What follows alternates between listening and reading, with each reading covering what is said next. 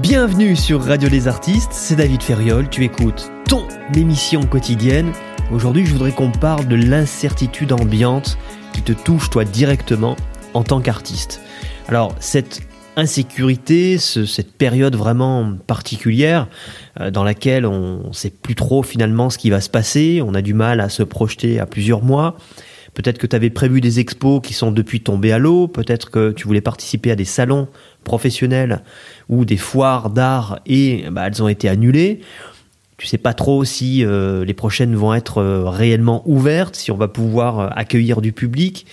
et de quelle manière bah, toi tu vas pouvoir te rendre visible et tu vas pouvoir finalement rencontrer tes clients, en tout cas rencontrer des gens qui potentiellement peuvent être intéressés par ce que tu produis. La peur s'installe sur tous les marchés, alors pas que celui du marché de l'art, d'ailleurs finalement assez peu je dirais euh, dans le marché de l'art, mais il y a quand même des conséquences qui sont dues notamment au fait que, bah, comme je viens de te le dire, tous les événements physiques ont été annulés pendant une certaine période et on ne sait pas trop finalement là euh, comment ça va se passer par la suite. Alors,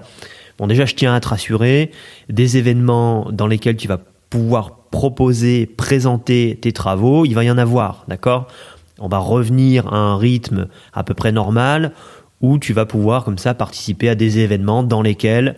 tu vas rencontrer euh, ces fameuses personnes qui sont susceptibles, alors soit de représenter ton travail, parce que si on prend l'exemple de ne serait-ce que d'exposition, euh, si tu fais une, une, expo, pas forcément en galerie d'ailleurs, des expos on peut en faire dans plein de lieux type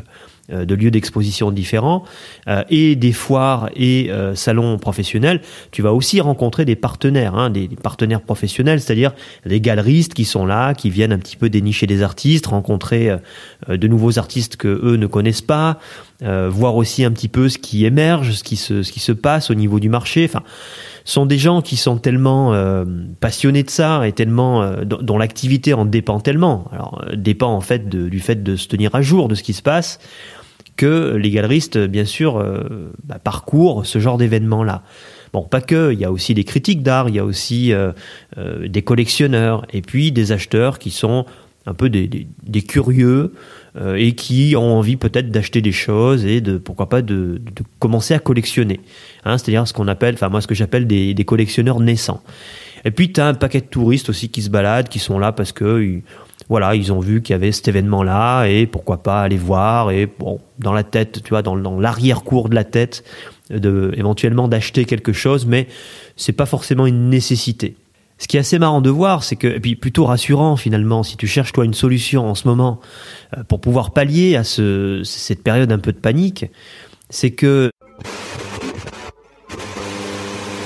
continuer à écouter gratuitement cette émission, je t'invite à cliquer sur le lien dans la description ou à taper www.radiodesartistes.com. Je te conseille plutôt de le faire sur mobile, ce qui te permet d'installer sur ton écran d'accueil, pas de panique, sans devoir installer de nouvelles applications, Radio des Artistes et accéder directement en un clic aux nouvelles émissions et aux grosses surprises que j'ai prévues pour toi. À tout de suite.